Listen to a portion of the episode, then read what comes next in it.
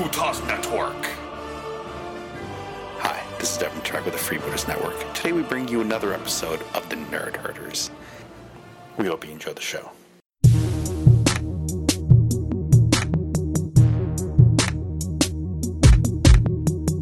Why, you stuck up, half witted, scruffy looking nerf herder.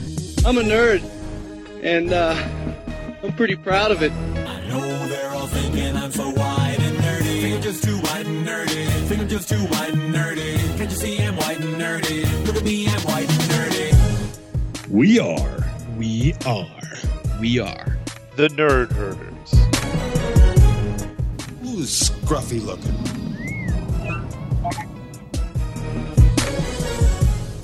Hello, everybody, and welcome back to Nerd Herders. Uh, this is episode 125. Uh, I'm Andy Howard. Tonight, I am joined by Justin Stino Alex. Yeah, hello. Uh, I don't know. Ian, you called it Clark. Present. Matt Alex Oh, that's me. and Dave Farr. Hello.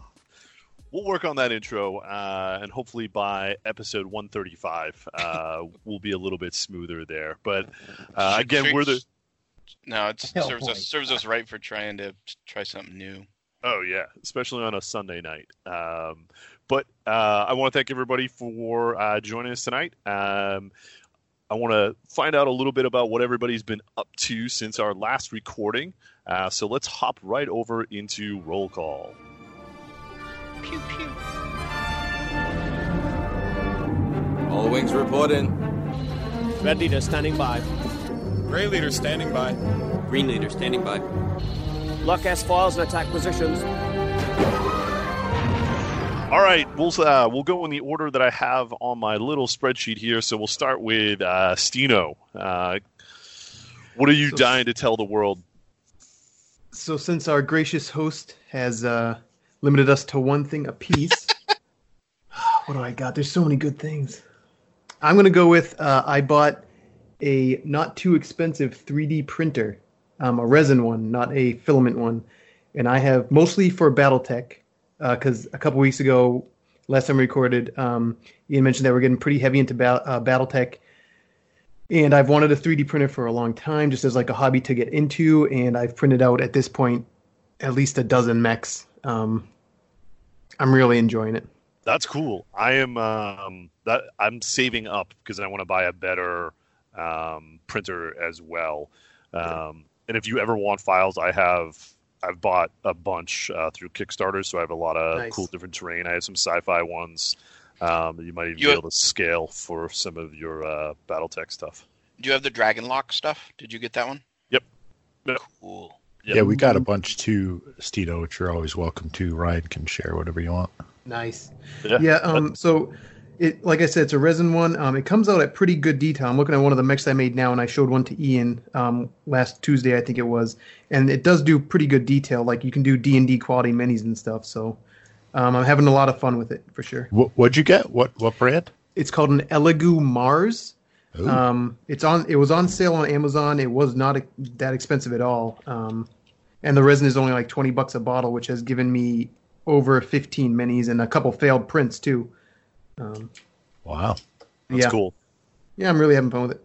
Yeah, I'm looking to upgrade to something that's even more simple. I Like I like the Prusa, but there's a lot of fiddling with it. Uh, I think it's better for people that are a little bit more engineering inclined, which I'm just not. yeah. So uh, I'll go next. I had something that was it actually was just this last Tuesday. Um, our friend Rafe Granger asked if uh, I could come up to Portsmouth to do game night, uh, which worked out well. Um, I, he's also my lawyer, so I needed to talk to him about a few things. Um, but he convinced me to play Magic the Gathering. Um, him and Doc uh, had bought the Commander decks, uh, the the 2019 ones. I was like, I don't know. Um, I was like, all right. I humored him. I bought one. I had a blast. Um, and I usually do not have fun playing Magic. Um, but these, since they're self-contained decks and they're designed to play against each other, uh, I had a I had a great time with it to the point where I would be willing to like I was thinking about picking up the other three that go with the 2019 set to have for Nerd Herders Winter Retreat because I know Dave likes to play Magic.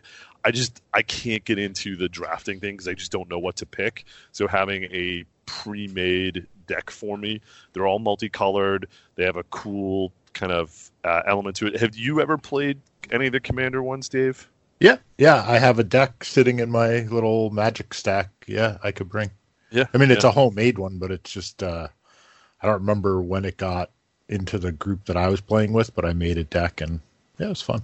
Well, I didn't really, yeah, because they've been doing it for years, and it's specifically designed to play like up to four people. Like, in fact, Rafe didn't really tell me that until afterwards. Actually, I don't think he ever told me. Uh, it's designed to play. And- play. Andy's sitting at the multiple table like, who are these other two people? Yeah, Right. Well, no, no, there was no one else there, but I, what I read afterwards because it was, it was Rafe was playing three decks. yeah, yeah. Well, no, because it's it, it's so it's so many cards, and it's in the way the rules are written. It, it keep referencing like multiple opponents. So I was like, all right, I guess it can scale up, but no, it's designed to specifically be more than two people playing. So I thought that was fun. I really generally don't like because when it gets into drafting and trying to figure out, or somebody builds me a deck and it's based on their style of play, I don't get it. But with these commander decks, especially the newer ones, you have you know three kind of legendary monsters that you can use as your commander.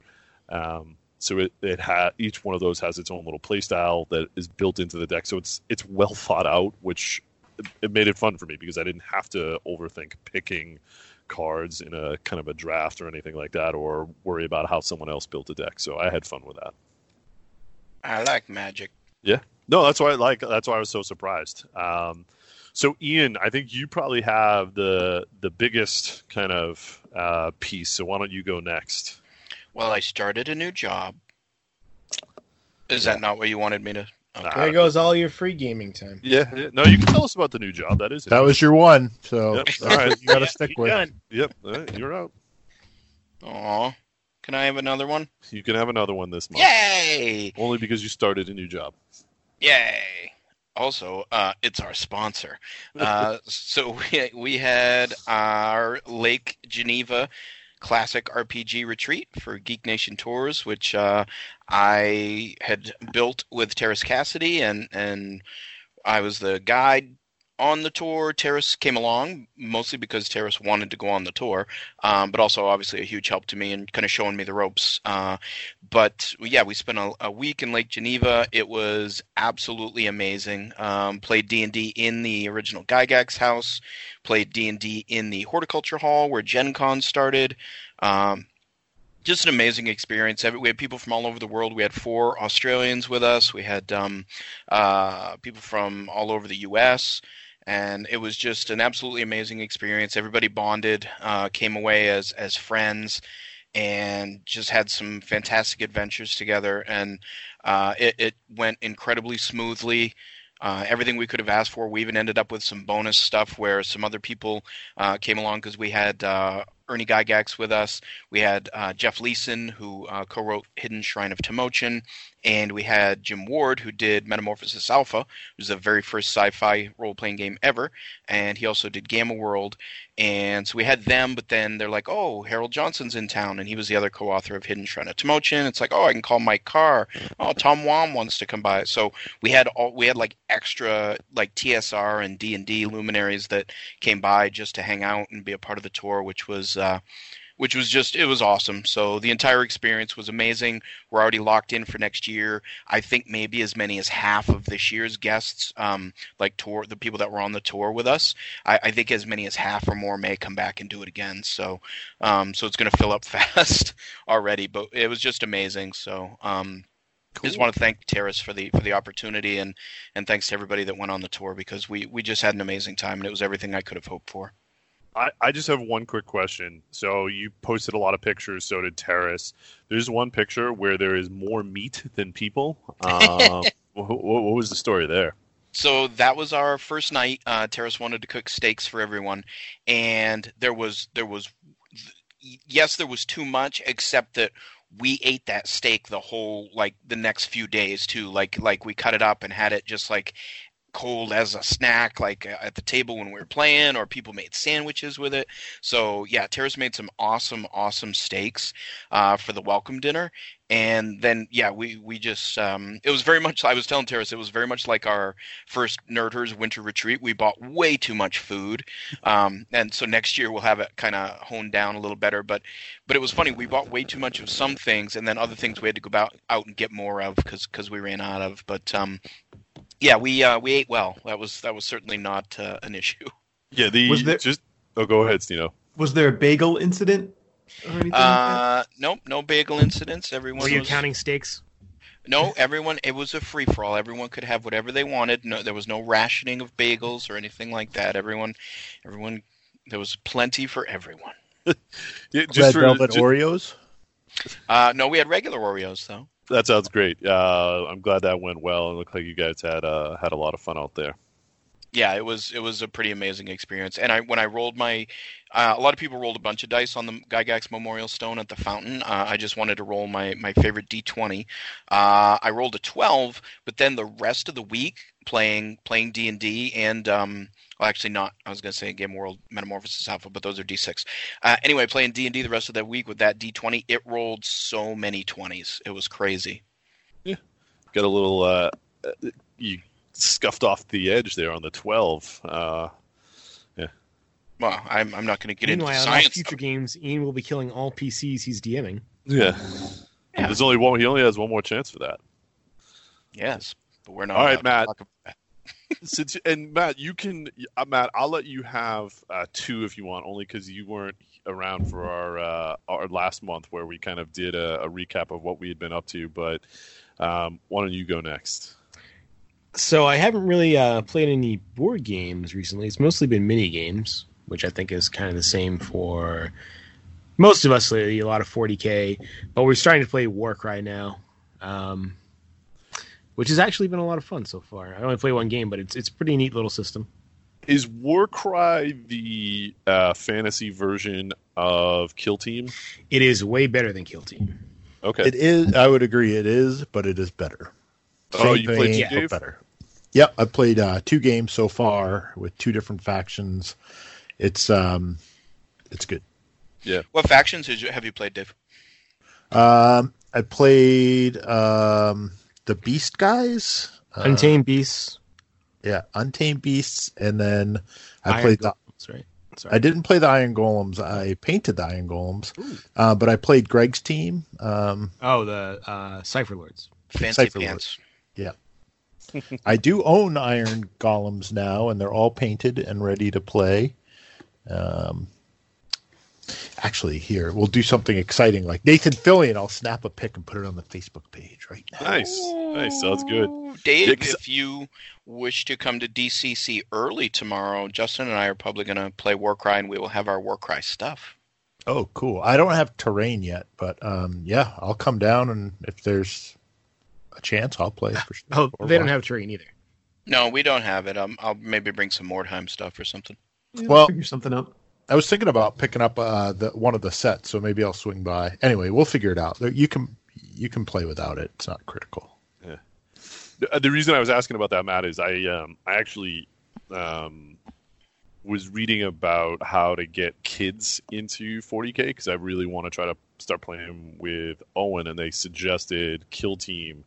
Um, so I I know you can get Yeah. the starter rules, but I, I went out and bought uh, uh, the digital copy of the book just to have the rules, um, and I was looking online and just picking up some you know cheap tokens and stuff. But I figured that'd be an easy way for me and Owen to start playing that, but.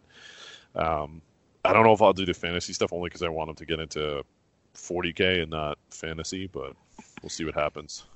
The Age of Sigmar one is uh, uh, the Warcry. I think is a little easier than the to build a force in the fort than the Kill Team one.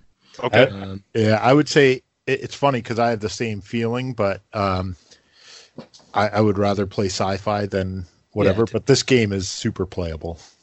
Yeah, I well, I figure too with fantasy. I I have Frostgrave. I also have Yeah. um, the not Warpath, um, but the one from Kings of War there. Um, Vanguard. Vanguard. Yep, I have that rule set too. So Yeah, because we promised to play. Remember, you and I. yeah, yeah.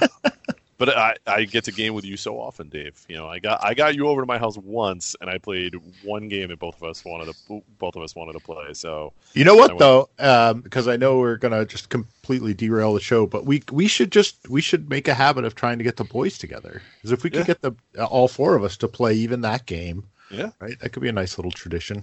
yeah, I'm I'm up for that. All right, so that's a good segue, Dave. Uh, what what what's your uh, roll call for the month? All right, so um, I'm going to combine my one to two from two because they're super closely related. Uh, and we already talked about one, which is Warcry. I just wanted to throw a shout out. I um, Greg ended up buying the starter box, and um, so I got his Iron Golems for 35 bucks, which I thought was pretty fair. Um, I had kind of a quiet week, so I painted them all up in like two days. What do you think, Matt? I got ripped off. Uh, by five bucks, so not bad.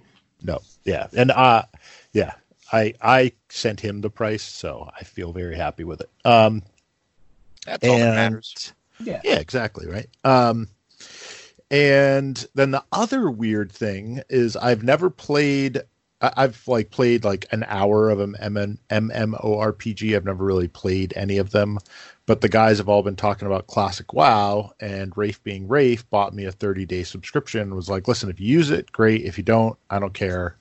And um, so I was like, well, I might as well at least try it. And I have to admit, like the it's the it's the original release, so they like they like re-released it as all the original stuff um and it's really fun like the graphics are like hold up in terms of like kind of the the cartoony feel but i've i've logged some wow hours and um i have to admit i, I could see the appeal. I could see also how it is a life sucking drain on your time but um but it was fun.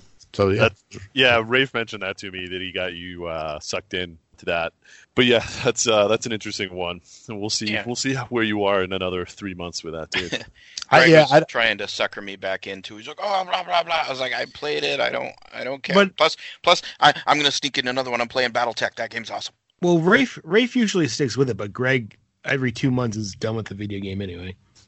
yeah ryan logged in for a week and then kind of was like uh he's like there's literally every everything i've done like multiple times but for me it's all brand new. I've never done anything. I i don't know what tanking is. I mean i do now but and i didn't know what tanking was or dps or so it's been kind of fun like every and then this last week we had uh, for work i had to sit on my headset for eight hours a day listening to a workshop. So there were 12 people in a room and like 15 of us on the phone just listening. Ah, so i just sat there listening with my screen up you know running around playing the game i didn't have sound or anything but you don't really need it in this game and um and i was like a wow lot about a game. It's not an immersive experience. yeah. You know, so I was these- like, hey, I got like 24. Uh, I'm the same level as Rafe, and he's been playing for three months, which also I don't think Rafe's the fastest leveler, but um, he's always baking shit. That's why. yeah. Right. Yeah. that's his Latro one. I know, but I, I still, I, I envision that carrying over. It's not. Yeah, yeah. yeah, he's Yeah, still the- Rafe. It's funny because, and obviously I love Rafe, but he'll he'll be like, like I'll jump on for like you know I'll have an hour and I'll be like, all right, I'll go do this thing and go back. Rafe's like, hey, you want to do a dungeon? And then like maybe an hour later you're coordinated and together and ready to go. Um, so he takes it. And I, I haven't played with Greg, but I can imagine Greg's even like, oh no, if you hop over this hill and jump twice, you can shave three seconds off your travel time. But Yes, a, a funny um sort of talking about playing multiplayer with other people. Do you guys remember when the first Borderlands came out? Yeah. And when you played multiplayer, when the loot dropped, it was only like one piece of each thing. Yeah. And in Borderlands 2, they made it so everybody could pick it up.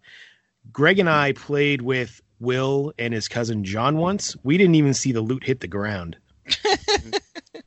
they get they, they were like it would be instantly gone. They'd be like, "Oh, I don't want this," and they throw it away. We have to we get a chance to look at it. That's funny. Yeah. The good old days. The good old days of looter I- shooters. I'm, uh, I'm distracted. I have to ask a question. Dave, what is your picture? What's your profile picture? uh, I don't know. It looks like A sky like a- view of a city or something. yeah. I think it's that game. That prison game. Oh yes, that prison architect, Prison game, right? game. Oh, okay. All right. It's just the resolution is terrible. Yeah. Oh yeah, it is. All right. All right, that'll uh that'll wrap up roll call. Uh, That'll do, pig. That'll do big.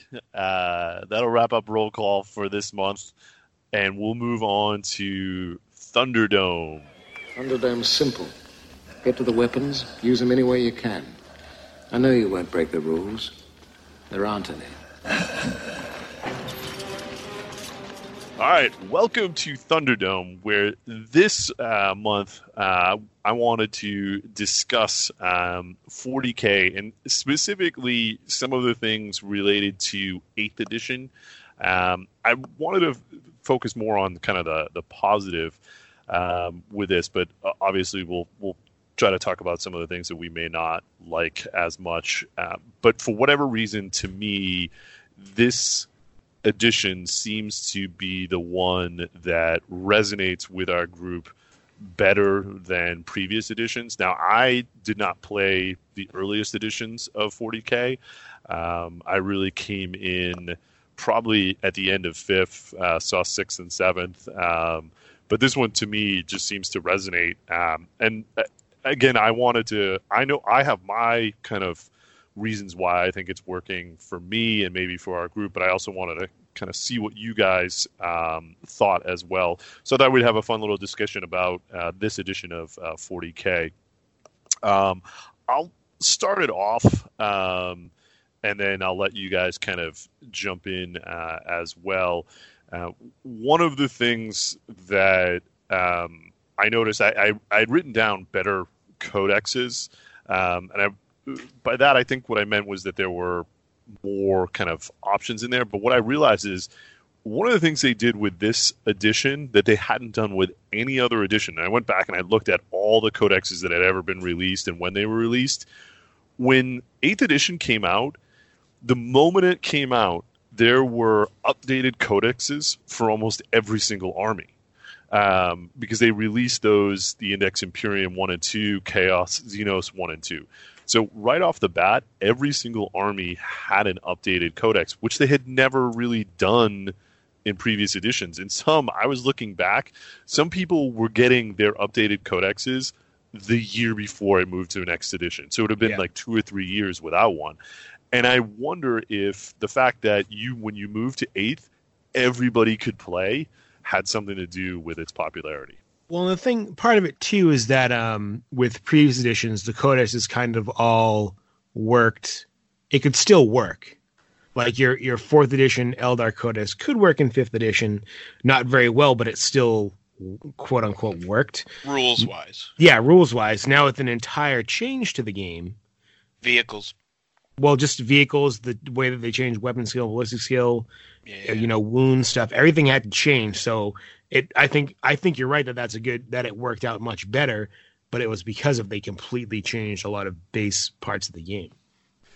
Yeah, that's a that's a good point. But it, to me, it also seemed that they were willing to say like we're going to give everybody kind of a new start because I think because I I prefer to play casually, but a lot of the YouTube channels out there and discussions are all about competitive, and I think you set everybody at kind of the same kind of level playing field when everybody's kind of rules and codex are brand new on day one. Um, and I know you can add, you know, things started to change kind of over time, but it just seems to me that you know having having everybody get to start off on that that stable footing um, gave everybody uh, a great way to get back into the game. I agree. Yeah. And then I think Ian, you put on there too something about uh, the codex supplements as well.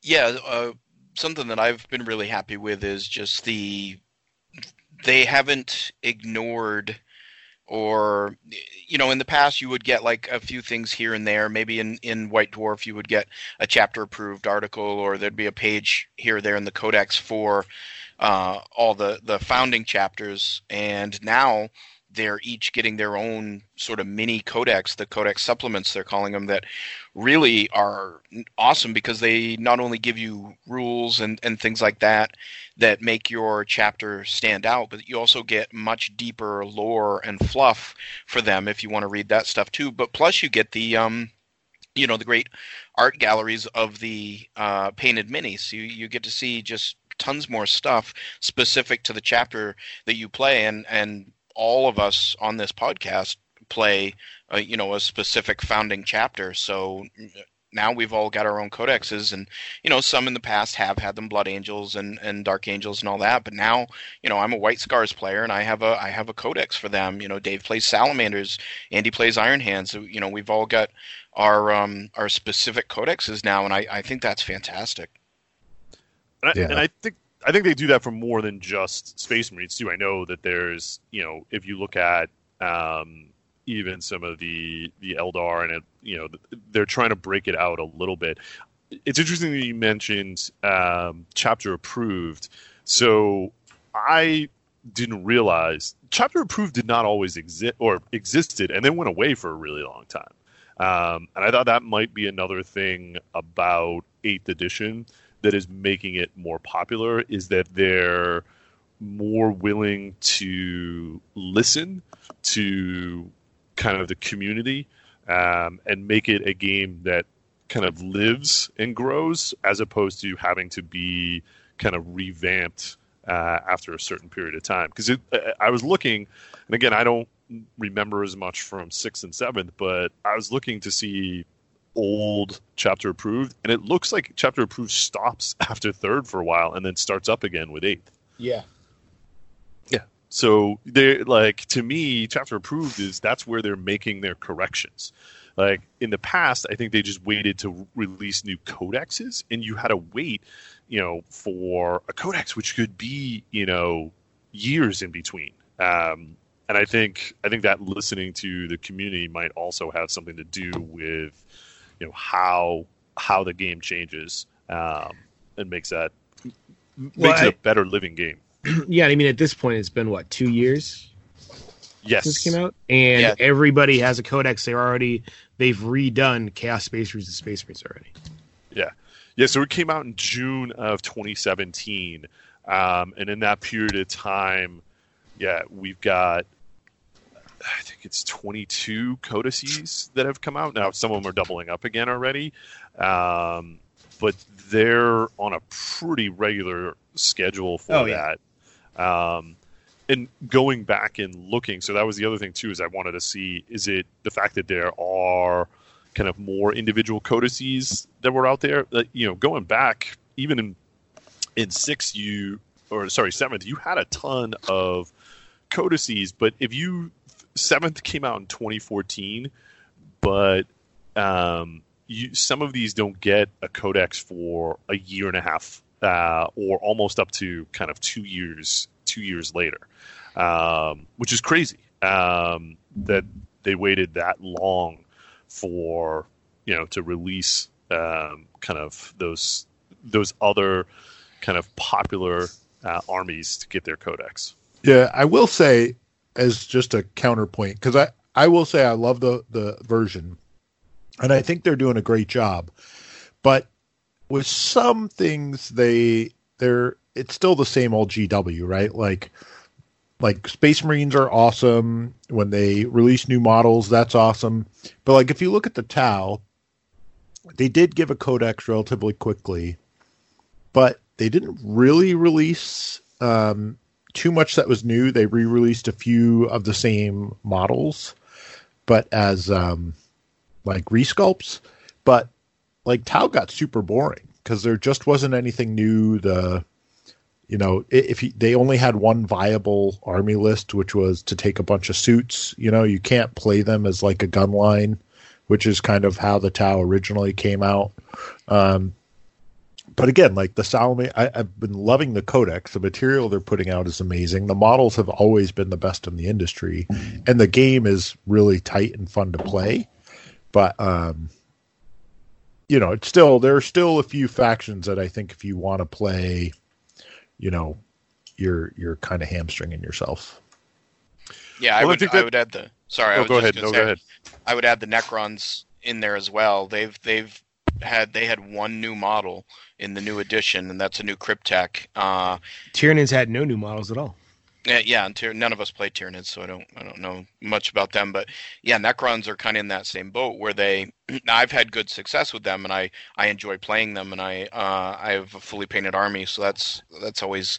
Um, nice to do as well to be able to get a fully painted army on the table but uh and i just kind of play the way i want to play and that's not the way you know the meta is but even in the meta they're not the tournament scene they're they're not super successful. So i'm i'm hoping that as new you know we continue to get more space marine stuff and i get that because space marines are the bread and butter and pretty much everyone that plays 40k has a space marines army. So i get that they're going to keep doing that but I, I hope that some of the other uh, you know tyranids tau necrons i hope some of those armies get a little bit of love when it comes to new um, new units, even new models. I mean, the Necron, I like the Necron, basic Necron warrior models and the Immortals and stuff, but they're compared to other GW stuff, they're way out of date. They're from the 90s and they're, you know, they, they could really use an update. So, um, so I hope that now that Sisters of Battle is coming out, which is awesome, people have been wanting that forever. I, I hope now they'll start to do something with some of those armies that haven't gotten much love. Yeah. So what's interesting, Dave, is I know you mentioned the Tau is not being competitive. They're actually in the top ten a lot of times. Um, they actually people have been doing well with those. But Ian's point about Top ten Necron, of like eleven factions, though. they're they're doing bet. No, they're doing The, better than the Space last Marines. G, the last big GT a Tau player one, but it's Yeah. like you were saying, it's three Riptides and you know. Yeah, it's it's the and same tons list. of drones. Yeah, yeah. It- and again, the, the, I, I think, but to Dave's point, you can build a competitive Tau list, but in terms of kind of fluff and having fun and being more narrative, I think that's a little harder to do with Tau uh, than it is with some of the Space Marines that each got kind of their Well, I- own individual chapters. Yeah, and take my other army, which is IG, right? I specifically play Death Korps. But even playing Death Korps, I have a ton of flexibility that I can bring like a fun troop list. I can bring a Titan. I can bring I can build a, a tank list, right? Like they just have a lot of flexibility. And again, I'm not trying to rip on you know GW because at the end of the day they've got money to make and they've got to remember okay, who's going to support all these products, right? Like they can't they can't flood the market with so much new stuff that you know it's not fair to the game stores to have to try to stock all this stuff, and you, you've got a very temperamental buyer. But I'm just saying, like if if you want to play a few of the main factions, the the models are amazing. I just got a brand new Salamander Commander released, so you know I'm super excited about all that. But you know, Yeah. again, I didn't even know Tyranids didn't get new models, and I always think of them as like one of the primary factions. Nah, they as far as competitive goes, they kind of blow. Yeah. Um, But anyway, uh, with this new campaign thing they're doing, the Psychic Awakening, every faction is supposed to get something. So we'll see what happens. Yeah, that'll be interesting. Yeah, I already read some of the new rules for that um, in terms of what they're doing with like the Space Marines and stuff. It is So- pretty cool. With the next the book that comes out next weekend, you can make like um, master librarians, master chaplains, stuff like that. Yeah. Anything? What, what are the Necrons getting? They don't even have. I mean, the Satan. has well, psychic so each powers, book but- is like two factions at a time, two or three factions at a time getting something. So you have to wait till the book with the Necrons and it comes out. Oh, But again, I think that's where they have to they have to change maybe some of the fluff for the the Tau and the Necron to make kind of this psychic awakening. Because that's the other thing too is like where they're going to go with orcs who you know is is it truly do they truly use the warp or is it you know they're kind of their their warg like Oh yeah, orcs have orcs are all, the weird thing about orcs. If you start read like older stuff, is they all generate psychic power. Right. Yeah. But again, that's but how does that fit in with how the Eldar do it and how Right. you know Space Marines do it?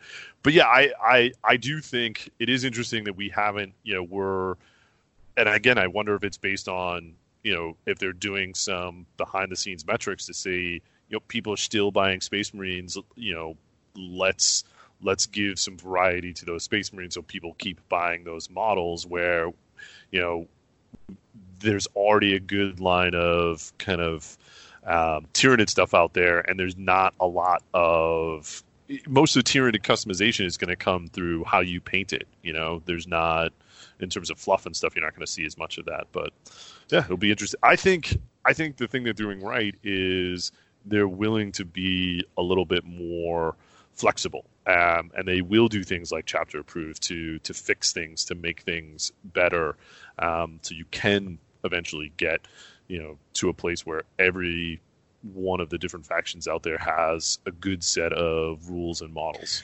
Well, I think that's my thing for this edition is that like you know a, a, about a month after a codex is out, right? They have a, a update to the rules in the codex, and then every year they do updates to point costs, right? So Yeah. sort of try they try to keep it balanced more so than previous editions where once in a while they do a points cost adjustment or something like that. Yeah. Well, and I like that because that that means that their competitive scene can stay competitive, um, and you can have uh, you know a variety of you know winners and losers out there. Uh, again, the ones that make it to the top you know, top stay have a tendency to stay up there for a while, but you know. I think it does benefit those armies that have a little bit more flexibility, like Dave mentioned, the Astra Militarum and all the different choices that are out there, or uh, D- demons, which is those are one and two. Um, but yeah, the fact that they're willing to make those changes to, to rebalance points and to write new rules, I think that's a big, a big Well, win. what they did that I thought was interesting with the Space Marines in their new codex was they did the whole thing where it was like, okay, so you here's all a bunch of chapter traits you can make your own chapter, right? The the minor chapter traits or whatever they call them. Yep. But then when with the first book from the Psychic Awakening, they did the same thing with the Eldar. So the Eldar can do that now too. So it'd be interesting to see if every faction got to do that. Ooh. Because that, yeah, because you that would be neat with Tyranids. That would be neat with like different steps for Tau, um, and being able to kind of build build that out and have a little bit more flexibility and customization.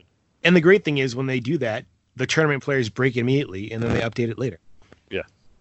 Oh yeah, because the Iron Hands got updated within a month because people basically the moment it became tournament legal, people broke it and then Yeah. went back and fixed it right afterwards. Yeah. So so I think um, you know we talked a little bit. I think a lot of that conversation revolved around um, changes to how they have released codexes and their willingness to do that. I know that both uh, Justin and Ian commenting on um, rules in a sense and how that that was a major change to the rules um, and it it seemed that the biggest thing in there was kind of the the simplification of it but Ian you mentioned vehicles in particular what was it about what they changed in vehicles that that you liked they gave them the same stat as every other model. You you didn't have to go through the. I, I always found it tedious to do the. Uh, uh, you know, it, oh, did I get a penetration roll? It's a, oh no, it's just shaken, crew shaken, blah blah blah. And and maybe that's a little more fluffy and a little more storytelling wise, but it was it was a pain in the ass. So just give them a standard stat line, give them wounds just like everybody else, and uh, you don't have to worry about um, you know all, and armor. Yeah hull down and, and all that and and you could fire all your weapons on a vehicle now you know if you move and everything so it, it, they just they just made they made vehicles cooler they made them easier to use and, and cooler and much more uh, fluffy and how i would imagine you know these impressive vehicles to work Well, I think the biggest thing in vehicles is they made them more survivable. You can't just get shot. You can't get hit with a las cannon once and just die. right yeah it did it did do away with the the one shot kills well i think I, i, think there's now a a match plan. Well, that that takes that's a lot of shooting at one thing to get it to go away. He's a as lead to just one douche. shot. My iron hands, you're ready to go. I think I, I think that's a good point. That y- y- that's a simple simplification that you may have taken out some of the thematic elements to a vehicle, but in the end, I don't think we were playing 40k at a level where you know uh, we wanted to get down to the facing. You know, which like that always drives like any game with facing drives me crazy because Yeah. someone is going to Oh, it's take an argument advantage waiting to happen. it's an argument waiting to happen. Somebody's going to take advantage of the fact that I wasn't like I was moving like models quickly, and I didn't realize exactly which way I was facing a guy. Um, and games with facing always drive me crazy. Um, I I completely forgot about that. That you could get behind a tank and blow it up with you know a stubber because you know there's no armor on the back of that tank. Um, I forgot all about. Oh, oh my Well, gosh! Yeah, I know. I know one of the things that annoyed Ian from before too, which is different now, is every single guy in your army in your in a squad can shoot at something different, and a tank can shoot each of his weapons at something different if it wants to. Yes, that always drove me crazy. It's like, oh my, you know, my Space Marine tactical squad moves, and it's got a missile launcher in it. I oh, I, what do you mean I can't fire the missile launcher at a vehicle? I have to fire it at what the rest of the. It makes no sense to me that you've got ultra highly trained troops and I can't split fire. That always drove me crazy. So yeah, now model to model basis, shoot it whatever you want, way more fun. It's it, that was a that change alone was enough for me right there to be like, okay, this edition is awesome. Yeah. that was a well, it seems add. like it seems like they cleaned up all of the steps too, like moving from like how movement went, um, even advancing. Right? Didn't that? Because how did advance? It used to happen during the shooting phase. Yeah. Right? It's due to the moving phase and then it's your move. right, and it was right. only some things, right? Like Eldar could do it, but not everyone. Uh, Eldar could still advance and shoot, but you used to give up your your your Charge. to run. Right, right, right. Yeah, because it, yeah, advancing was part of the shooting phase and not part of the and not part of the movement phase. Which again, anytime you mix kind of phases like that, and I, and um, it also seems to me that the whole uh, charge um, and fight phase is way simpler now too. I, I know I still get bogged down on, you know, charging directly towards or, or getting more or kind of engaging multiple groups of models. I, I that's my own problem grokking it, but they got rid of initiative too, which I hated. Oh yeah. oh yeah, Yeah. Yeah. yeah, yeah. It's oh just, right, yeah. You'd go charge something, and then And then you don't even get to fight first. You might get wiped out before you even fight. right, that would be like, oh, sorry, I get thirty nine attacks first. You're like, right, what? right. Especially with Necrons, Ian, they always had such low initiatives. Like, Oh, you'd be yeah. like you're a robot. Like, why do you get Yeah. low initiative? Um, yeah. But yeah, I think robot man down. but but I what's interesting is those rules not only for us casual players seem to make it more interesting, but I think as Matt has mentioned, you're taking out a lot of the things that you would have had rules arguments about during a competition. So I think you're you're making competition more streamlined so people can focus on playing well rather than having to kind of argue about rules. Now, obviously, there's still going to be people arguing about rules. Um, I saw a, I, I don't know if it was Adepticon or it was at Adepticon. I didn't see it personally, but I was reading about it afterwards where, you know, nothing says that a tank can't go on its side. Like, and so people were. Oh, that was like in the first tournament. In the in the very first tournament, people were arguing about that. Yeah. yeah, because there was nothing in the rules that said the tank has to be flat. Ugh. Like, it was because of the whole wobbly model syndrome and everything. It, oh, it was interesting. That's Big awesome. Douche. yeah, yeah, yeah. But again, but that's that's what I mean is it arguments were about super ridiculous things like that that were very easy to clear up. Where I think when you have a more complicated rule set, there's a, a much wider range of people arguing and trying to kind of. I don't see as many rules as written versus rules as intended arguments anymore because I think they simplified the rules. I don't I don't see those types of arguments quite as much. Well, the rules are four pages now, right? Seventh Yeah. edition had six pages of the special keywords your rules could have. Right. That's right. Yeah. Yeah. Yeah. So that's Yeah. And again, I think I think in the beginning maybe people some people didn't like it, but you know, I I think they've done a pretty good job of of cleaning that up. Now, Stino, I know you mentioned simpler rules too. You had something specific around uh, kind of the dice rolling itself. Yeah. Uh, so last time before eighth, the edition I played was fourth, and if I recall correctly, there was a two two hit table, right? Um, Th- comparing weapon skills, or yeah, I think it was comparing weapon skills. Um, and you like I, I I know that there was like a formula that you could deduce it to, but I never memorized that, and I'd always have to go to the table. So what I did was I played Space Wolves. So I just gave everybody that I could a piece of wargear that was always hits on three plus, just so I wouldn't have to think about it. yeah, so for ballistic skill in every edition previous, it was seven minus your ballistic skill is what you needed to roll to hit, and then for weapon skill, you had to compare your weapon skill to your opponent's weapon skill. Even it was four. If you were higher, it was three. If they were higher, it was five. And then there would actually be areas where you like you just could not hit. Or no, that was wounds. Sorry. Yeah, you couldn't wound. Yeah. So I know it's like a little bit of a stupid complaint, but now in this one you just have a straight. You always have a straight weapon skill, ballistic skill. It hits, and then just for wounding, it's you know, are you more are you more powerful, the same, or less powerful? And it's just boom, boom, boom. It's very easy. Well, Um, and it speeds speeds the game way up too because you have to be like, okay, so what's your uh, what's your Yeah, weapon exactly. skill? Oh, let me look it up. Hold on.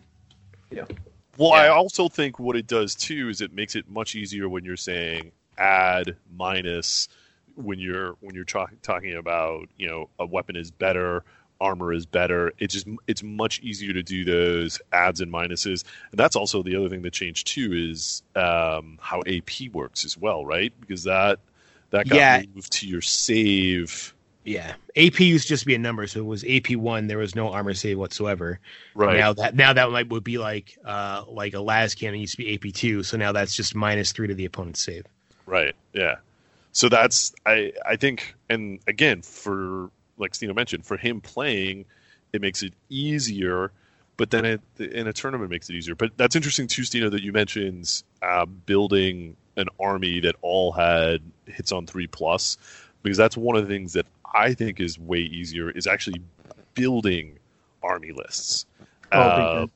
I think, i- i- and again, I granted, I think technology has come a little ways too in terms of people building, you know, tools that let you build them. But it just, to me, it makes more sense how they have they try to structure it like an army would be structured, and you have to have certain types of models that fall into certain battlefield roles. Uh, now, I think some armies suffer because of the types of models they have in those roles, and I think they're trying to to make some adjustments there where they can. But um, Yeah, Necrons raise their metal hands again. Yeah. Because on that, because yeah, Necrons have two troop choices. That's it. That sucks. um, yeah, but a lot of yeah, It's hard to build a battalion with them, which is, you know, command points, which I love. That's a great thing in the new edition. Um, and and I know there was some form of it before, but but uh, I didn't really play much of the previous two editions. But um, you know, so I do like the the different ways that you can build detachments, but it it is tough when battalion is the one that gets you the most command points to use in a game, um, and you're you know you're handcuffed by having only a couple troop choices is a little tough. I think there's a there's more than just um, the Necrons out there too, because I think um, I was looking at orcs the other day. They really just have Boys. uh, boys and and um, Gretchin. uh, Gretchin, and that's it. Um, and that so there's not a lot of now. Granted, the way those armies are designed, it's designed to do it that way. You want tons of either boys or Gretchins, but those are your only troop choices as well. I think I think the same is. I don't know. I would be curious if to see if Tyranids kind of fall into a similar bag too, where they don't really have a lot of troop choices as well. But you, you're never going to get perfect. But I, I, and that's that's another interesting thing is the idea of command points and how they have really, really changed how the game plays as well. Stratagems and whatnots. Well, well, the fact that you you can your You can modify the game in some way. right and Right. you yeah go ahead Matt sorry No, I was just gonna say you you know now you have all these different and they're they're neat abilities that you can. I mean, besides just re-rolling something or automatically pass a morale test, right? You can, there's all these neat little fluffy sort of things that you can have your your army do. yeah so and, you, and it's a lim- sorry, and it's a limited resource, so you kind of have to pick and choose what you want to use and what you don't want to use. I think Uh, it's an awesome, awesome part of the game. The the command points and the stratagems to, like you said, kind of not not bend the rules, but augment them to shape your army. And, and a lot of people build their army to specific stratagems. So, um, yeah, I, I think that was a huge addition to the game. Well, I think what it does too is it allows it allows a little bit more flexibility in each of um, the lists that are out there, so that if you're if you're playing a Ultramarines list, you you may do it a little bit differently. You may have the same models as every other Ultramarines player, but when you use those stratagems is going to start to to matter a little bit as well. Um, and I think that adds an element to it because people when people discuss list building, they discuss like how you're going to be able to then leverage certain stratagems uh, to win. But again, for casual players, like the fluff that makes that so much more fun. Like you can kind of all right, this is how this kind of works, you know, because of my armies this way. Um, and I, do think it also you, you don't need them, right? Like you can. I, I think there's you you can play at like a high level and you can get really into like Ian, you were saying building around, you know, exactly what you want your list and what command points, but you can also just use them for rerolls, right? Like it, it scales kind of nicely to how into the game you want to get. Yeah, because a lot of them are still they're they're just giving you an extra like one little extra opportunity that turn. Um, but that's also what like I like that they're trying. I think they're also trying to balance that out by introducing new things like uh, chaplains now have a whole new like chaplains are important again. Like they redid the with the new Space Marine Codex, they redid the litanies, and there's even more new litanies that are coming out as part of Psychic Awakening. So they're giving you, they're continually giving you more ways of playing um, your your armies because uh, you can you can write new stratagems. But again, if you if you don't build a list that has command points, then then there's other ways you can do it where they kind of continually add new things to how those armies and stuff work. Yeah, because chaplains were in the original Space Marine Codex just uh, reroll hits in, in close combat. Now they you can pick. It's almost like psychic powers, right? You can pick from six different things, choose one to use and roll for it to see if it works for the turn. Yeah. Just kind of going back to stratagems and list building and stuff like that. There's also in this edition you have um, for uh, Genestealer cults, you have like different cult creeds, or for um, uh, Necrons, what is it called? Ian doctrines, or where you can pick like Dyna- a, dynasty dynasty codes. codes. Like so, there's a bunch of that stuff where, where you can pick like your troops that you have or your units are from this certain division. Like maybe they're from a mining world, so they have this thing. They they're like augmenting kind of so Genestealer cults one of the cult creeds is everybody has a six plus invulnerable save because like they have bionics and stuff like that or like armor plating. So they kind of added that to the game which gives a lot of extra like fluff and certain stratagems only apply to those guys if you have those guys in your army and just like different ways to build lists and I find that really interesting. Yeah. No it's um I think it's been really you know a big win but I was I was actually looking because I was I was curious, you know, how long did other kind of editions last um, before they did updates? Um, and if you if you look, um, the longest was between third and fourth. Uh, that was six years, so it was ninety eight yeah. to two thousand and four. Uh, but it's basically every four years that they've done um, a new codex. Seventh only lasted three years, though. Um, so we're at we're at 2017. We're moving into 20, so in the summer of this year it'll be three years. You know, I don't know that they need. You know, if they continue with the way they're doing codexes and stuff, and the way they're doing chapter approve, I wonder is this is this rule set going to be around for a little bit longer than previous rule sets? I think they're just going to keep tweaking this rule set, right? Because the you gotta like like like we were talking about seventh edition, right? The the book was there was so many. There's probably thirty pages of rules, right?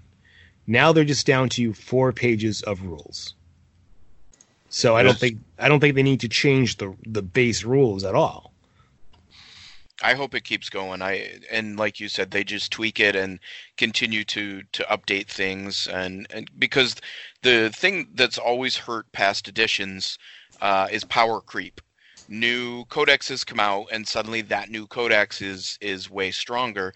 So I feel like they've done a much better job with that. Greg would, our buddy Greg would argue that Chaos is with all the new Space Marine stuff that Chaos Marines are screwed now. Greg but, doesn't um, know how to play. but um, so I think they've done a nice job of avoiding power creep, and the you know the the FAQs and the and the updates that they do really do a nice job of keeping things in check. So I would love for them to keep going uh, as they are and just continue to to add to the game because this this edition, I was keeping track of all of my all of my games for a while, and I stopped doing that because I just got so far behind on tracking them. But I'm I think two more than two years in now, I've played close to a hundred games of this new edition, and that is that is more than any other edition like combined. I started on third edition, and I played quite a bit when I started, but but other editions I really, you know, I had that gap when when my kids were young and stuff like that where I wasn't playing. But I have by far played more games of this edition than than all the others combined. So I wanted to talk about that a little bit too. Um, we've been to- talking mostly about things within the game that have let us play. Do you think there are any outside forces, like other things, like the fact that we maybe don't do as many board games, or um, do you think this was just the right time for minis again? Well, Uh, I mean, I, I think it's it's a good version of the game that everybody that plays in our group actually enjoys playing. Dave, did you open a soda? Uh, well, yeah, I unscrewed a, a bo- it, yeah, yeah, it, yeah. it made a it made a hiss and and I I prefer my version of it where you were starting to talk and then Matt was talking and then you hissed at him. That's, That's what I heard. I didn't mean to, sorry. Now I wish I had. Uh, That's what I heard. Me too. Awesome. But you, Matt, that was a great point, Dave. So, Matt, um, no, what I was going to say is I, I feel like kind of the opposite. I think there were a bunch of us that were playing um, a lot of miniature skirmish size games, right? So we had like Guild Ball, and uh, a bunch of us were trying to get into like, I don't know, I'm trying to think like Kill Team and played Shadow War Armageddon for Shadow about a War, yeah. yeah, Shadow War, and I, I feel like a lot of us had this like real itch to play miniatures. We were just having a hard time kind of finding the right niche. And then I, I don't know. I think when I mean I I made the joke. I think all of us did that. That whole Shadow War Armageddon thing was like a brilliant little, you know, hey, the first time's free. You know, it's like you get in for cheap, you play a little bit. We got a taste for 40k. Then they dropped eighth on us, and everybody was like, yeah, let's go. You know, um, I, I feel like people were really itching for miniatures. And the only other point I wanted to make, I don't know if it fits into what we're talking about, but the I mean, I've seen other game companies are just getting decimated. There's just no there's no wallet left. Gamers are tapped on 40k. Privateer Press, for instance. Yeah, Privateer Press, which yeah, they I mean they kind of killed themselves, but Yeah, but still, they're just people are moving over. But Well, and- again, oh, go, go ahead, Ian. Oh, sorry. I was just gonna say. I know. I know we're insulated. We just see, you know, our pocket of gaming here in in New New Hampshire, and it, you know, there's probably still places where Warmachine and that stuff thrives, but I, you know, there there's nobody playing Privateer Press stuff at our local game store. Like like no one. well, there's no one playing in the country. It's literally like you can go anywhere and find it for 70% off. They they I, I don't know if you know what they did, but what they've done to try to keep their stuff innovative is they now have a r- new rule set every 3 months. So oh they wow. they do this like I, I I can't even explain it right. There's probably a privateer press fan who'll yell at me, but it's like they do these beta rules, people vote, they say what they want to do, and then they release them as like actual rules. And if you leave the game for three months and come back, you have no idea what's going on. But I, what's interesting about our whole conversation is so seventh edition went from something that was very complex to a simpler rule set. Every time I go back to look at um, Privateer Press, their rule set gets more complicated. Right. Like there's more, there's more stuff. There's more armies that work differently than than the rules. Whereas I think GW for the first time just said, here are the basic rules.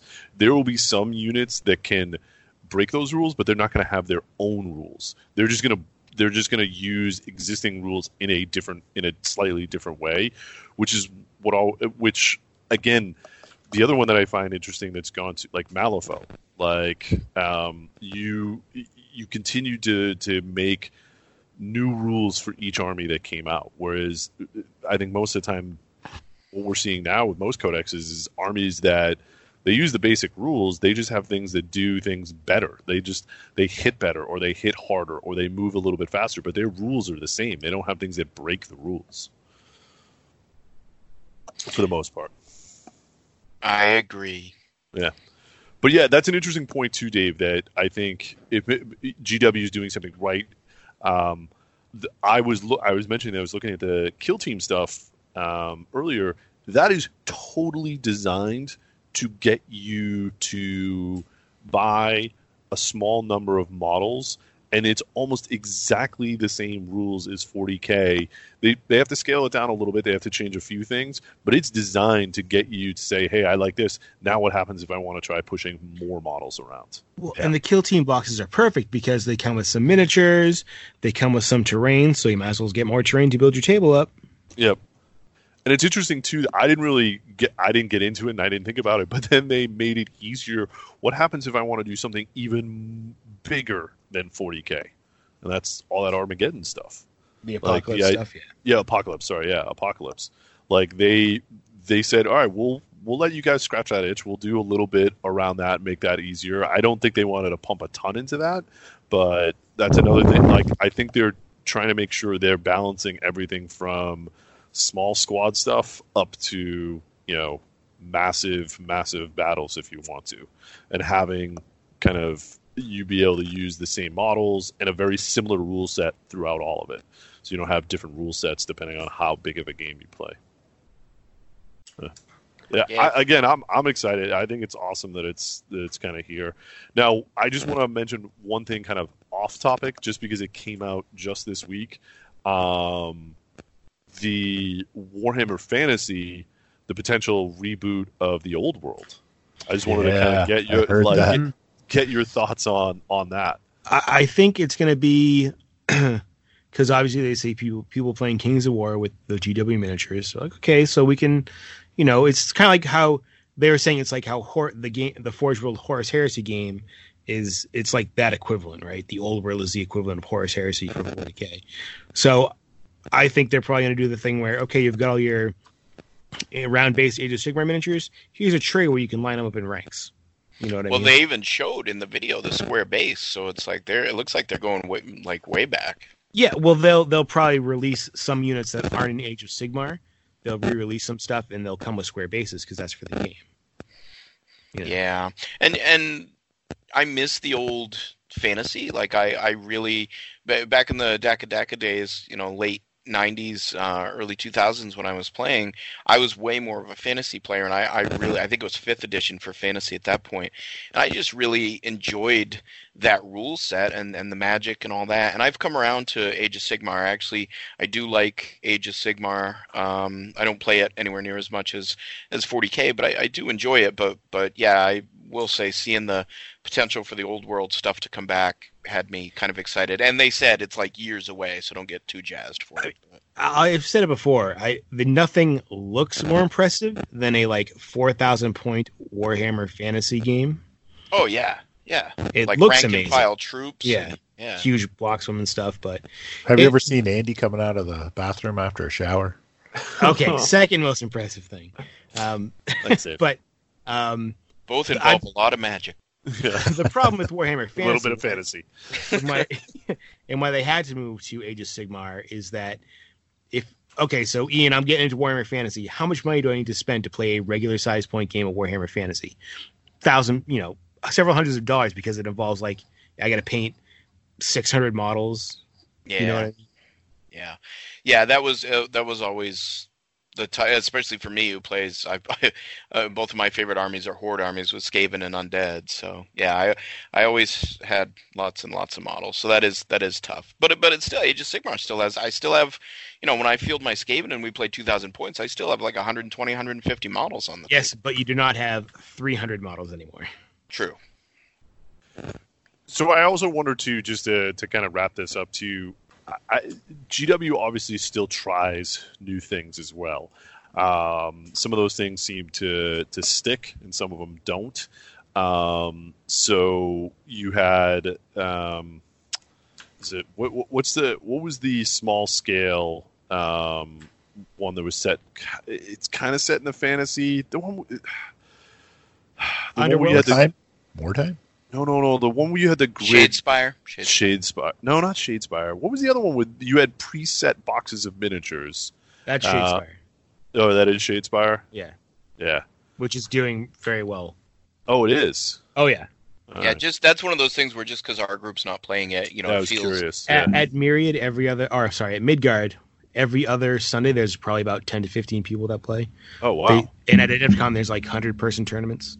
that's weird because I like they seem to be giving this stuff away the at last year's Adepticon. Like I got um, I got some um, whatever the rat equivalent uh, in that one is. I guess it is Skaven. It's That's more of like a magic kind of game, though. Like it doesn't. Yeah, it's got a deck building aspect, and you, you Yeah. have a small, you have like, you know, three to seven or eight minis, and, and it's played on a static board. The thing I'm more intrigued uh, uh, along these lines, Andy, is like the um, what's the name of the box set? It's called like Black Black Fortress. Reach. Oh, uh, Blackstone Fortress, Yes. the board game. Yeah. So is that like? It's like Warhammer Quest uh, for 40k. Yeah, like I'm kind of surprised that you know we don't have um like more interest in those. I, I was curious what you guys think. Like, Matt owns them all, and I, I'm Justin. and I played with him. Like I, I like it, but Yeah. those, those. I don't, I don't own uh, Warhammer Quest anymore. The Silver Tower, I don't have that anymore. Oh, but you have, you have Blackstone Fortress still, right? Uh, for the time being. okay. Uh, anyway, so I think the thing with those is it's got to be like when we did our Descent campaign. You, you've because it's more of a campaign type one. I think you've got to commit to it and say, "Hey, we're playing this every other Tuesday until we're done."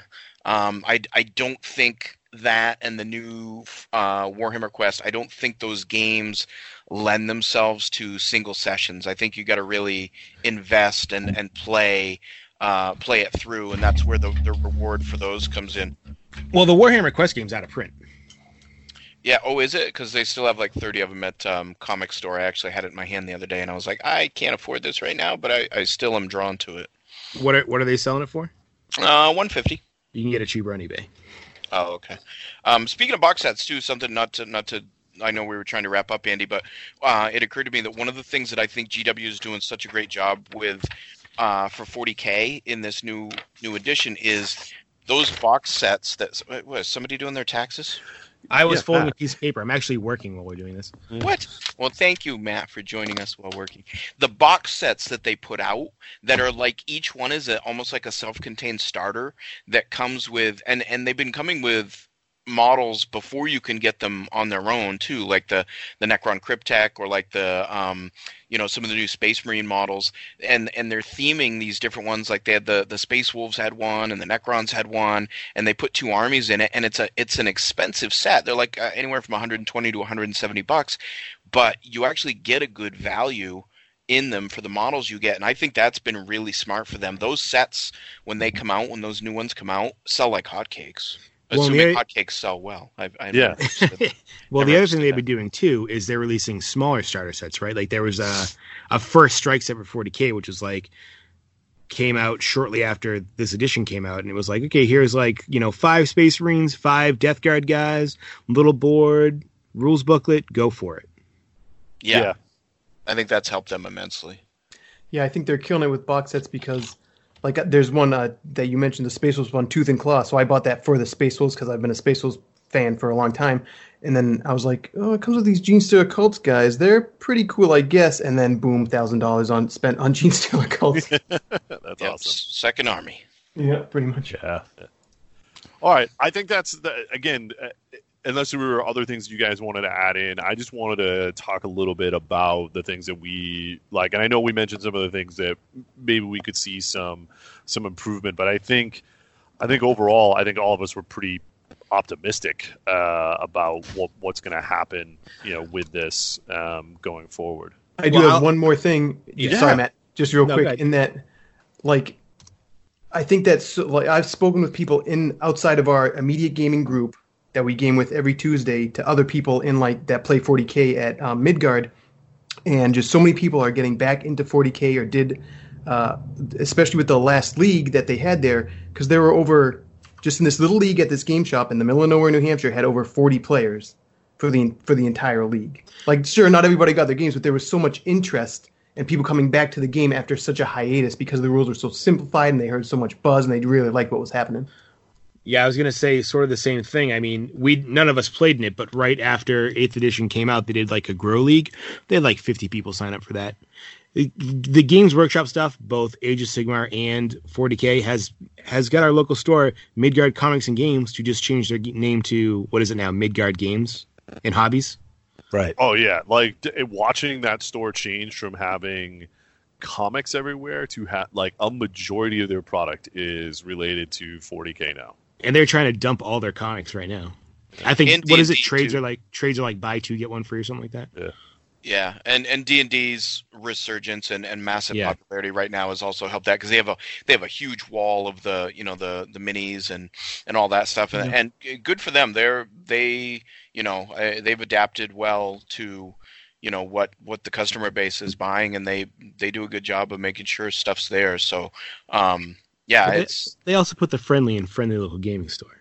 yeah I like everybody there. And they But don't I do think- any shady business practices like, you know, driving trucks places and taking stock and leaving and I, I so uh, just talking about stock and inventory though, I think that's something that's interesting as well. Is to me, it seems uh, the GW has changed some of their their policies around that as well for smaller stores in terms of now I know they did some stuff around paint that was a little weird a couple uh, not too long ago, um, but it seems like they're trying to be better about how they get product to the individuals that are out there. Um, and again, it, it's one of those things where if something sticks around, I think it's stores are more willing to take that gamble and have product on their shelves. But it seems that GW does a great job of making sure models stay relevant. Um, like I thought vehicles were not going to be anywhere for Space Marines. You know, there were a bunch of different vehicles like the um, um, the Vindic- is it the Vindicator? It's the one with a huge cannon on the front. Vindicator. Vindicator, right? I was I, I was all ready to not. I I wanted to put that on the list, but I was like, this has the worst. Like, it, it sure it can hit all right, but like, who wants to roll two d three for damage? Like for for something like, and then it's better if there's a larger group. That's something that they they changed with chapter approve. It just it does a straight amount of damage now. It doesn't matter how many people you hit with it. So now that makes more sense because I can use that to slant to attack a single model rather than attack uh, a blob of models. Um, you know, they did things with Thunderfire cannons. You can't like Thunderfire cannons. That model hasn't changed in ever, uh, as far as I can tell. But they they added some new rules, and now people are putting Thunderfire cannons in their lists again. Like most of the Space Marine lists will have a Thunderfire cannon in it because of stratagems that they put in there and just the and making Yeah, they can shoot twice now, right? Right, right. So if a Thunderfire cannon doesn't move, it can shoot twice. Uh, and then they have another stratagem that allows them to do those tremor shells, which makes it harder for armies to move. And in a game where like where you know positioning and stuff makes a big deal, that starts to, starts to have an effect. So they're doing things to make older models more relevant as well. Yeah. Yay. Cool. Yeah, so I think we're still all really excited about it. This was a fun topic for uh, for me tonight because I really wanted to kind of hear what you guys were thinking about it. I had some of my own ideas out there as well, and hopefully for people listening to, it kind of uh, was an interesting uh, topic. Um, again, we we've got a list of things we're going to be talking about um, over the next couple months. But you know, as listeners kind of hear this stuff, is if there's other things you want to hear us uh, talk about, you know, please feel free uh, to put something out there on Facebook. Um, you know, comment on our page there. Let us know what you think, and you know, give us some suggestions as well. We're we're more than willing to kind of uh, consider that as well. But I had a really fun time with uh, this week's uh, or this month's. Sorry, not week. When I came through this every week. Um, this month's topic.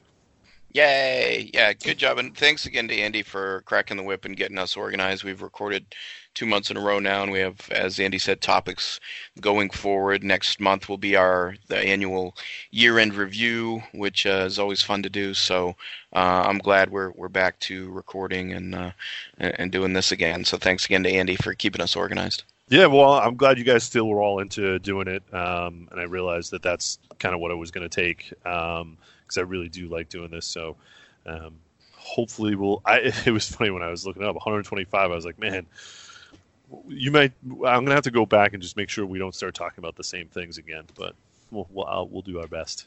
Yeah, I mean, I think we've rolled through five new listeners, right? Like the five listeners we had back then are probably new now, except for Yeah. Dan. Yeah, yeah. We get a few. We get a few new ones every once in a while. Dan will never leave us. Yeah, yeah. He's got time to kill. Yeah. All right. Um, so that'll that'll bring us out of the the Thunderdome uh, and to the end of the show. Um, I don't know, Ian, if you if you have any closing comments, things uh, that you might want to um, pitch for Geek Nation tours. I'm Um, trying to think of what Teras is The booking. Adepticon tour. Uh, Adepticon tour is sold out. Uh, so Too late, suckers. Uh, maybe Gen Con. yeah, I'm not sure. My my brain's still fried from coming back from the other one. No Uh, worries, w- no worries. We'll, we can we'll always have we can always edit it in. yeah, but just go to geeknationtours.com uh, .com and, and see what Teras has got going. I know he's got Frostgrave. That's going to be a cool uh, trip to Estonia. I think that one might be sold out too. But anyway, there's all kinds of cool stuff. Teras went to Wasteland Weekend, the immersive Oh. like Mad Max apocalypse thing. He said it was insane. The We are building awesome. yeah, we're building a tour for that, so look for that to go on sale. You'll be able to go to that in September of 2020.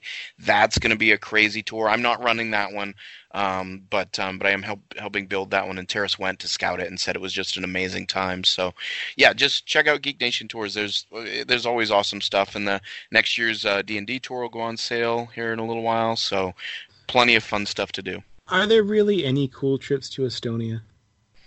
Uh, I think I'm kidding. I, I think Estonia. Yeah, Estonia looks really cool.